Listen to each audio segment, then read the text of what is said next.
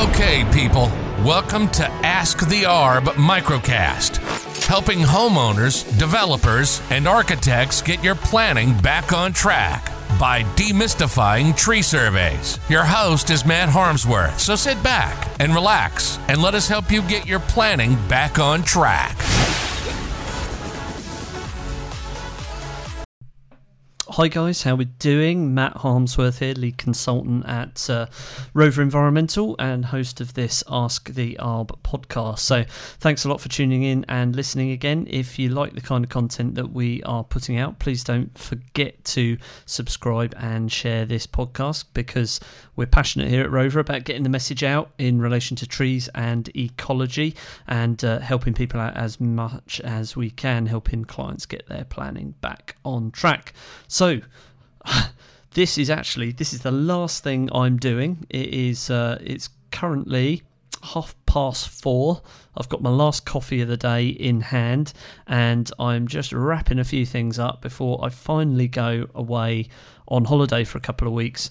When I say holiday, I'm actually um, uh, taking my partner and uh, my youngest son James down to see my parents because I guess probably like you, I've not seen family for don't know, seems like nearly two years now because of the dreaded COVID. But uh, yeah, looking looking forward to that. So just disappearing off down to Somerset for a couple of weeks. Something strange happened a couple of days ago. We'll just have a sip of this coffee. We uh, we had an inquiry come in. Somebody um, they had got a successful planning consent for the construction. I think it was a I think it was a rear extension and on the decision notice, it said that they required a arboricultural method statement and that that arboricultural method statement needed to be signed off by the tree officer at the local planning authority before they could start. So nothing terribly unusual there. However, um, they'd used a architect locally and I don't know whether the guy didn't have much experience with trees or what, but he said said to the client, "No worries, don't uh, don't be concerned. This is a fairly simple simple fix. I've got an arboricultural method statement here that I can do. We'll just send that in, and uh, Bob's your uncle. Everything will be good." So a few weeks go by, and they get feedback from the tree officer. And the feedback is that this is a totally generic document. It's not site specific. It's not fit for purpose, and that um, basically go away and try again. A Bit like getting a uh, slap on the hand by your teacher. So anyway, I said to the client, "Send me through the information. Let's have a really good look at this, and I'll uh, I'll see if we can help you." Because I always I kind of think of this as a, a doctor-client relationship, and that if we have as much information as possible, it allows us to give a really thorough prescription. So anyway, this client we'll call him Jim, sends through the uh, through the information. I have a look at it, and to be honest, I couldn't believe my eyes. I'd not seen such a fantastic level of plagiarism since, uh, well, I don't know, probably since I was in secondary school. So I open this up, and it's a two-page uh, PDF, very very low quality. A couple of bits have been redacted through the planning portal, but ultimately, it seems to me what this architect had done is they had gone onto the local planning portal. They just searched arboricultural method statement and uh, downloaded somebody else's work. And they had literally printed it out. And this is no words of a lie. For younger listeners, I might have to explain this next bit. They Tipp-Exed out the site specific bits. And when I say site specific, I just mean the address. They Tipp-Exed out the address. Tipp-Ex being a little pot of. Uh, white um, I don't know what you call it some sort of papery chemical substitute that 20 years ago we used to paint onto documents if you'd made a mistake or you were using a typewriter. So anyway he'd Tipp-Exed out the address from the actual uh, project and written in this client's details and he'd done that in about 20 different places. So that you know that must have taken a considerable amount of time to do that.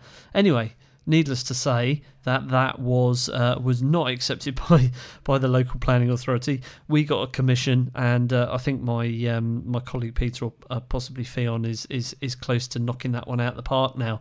So today, I would have you consider the possibility that, like most things in life, copying does not get results.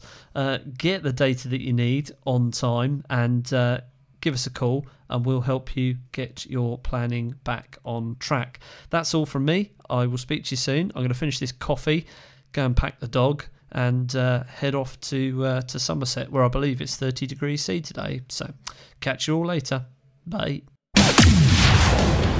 You've been listening to Ask the ARB. Your host was Matt Harmsworth. To get your planning back on track, the next logical step is to go to www.go-roavr.co.uk right now and get your instant quote today.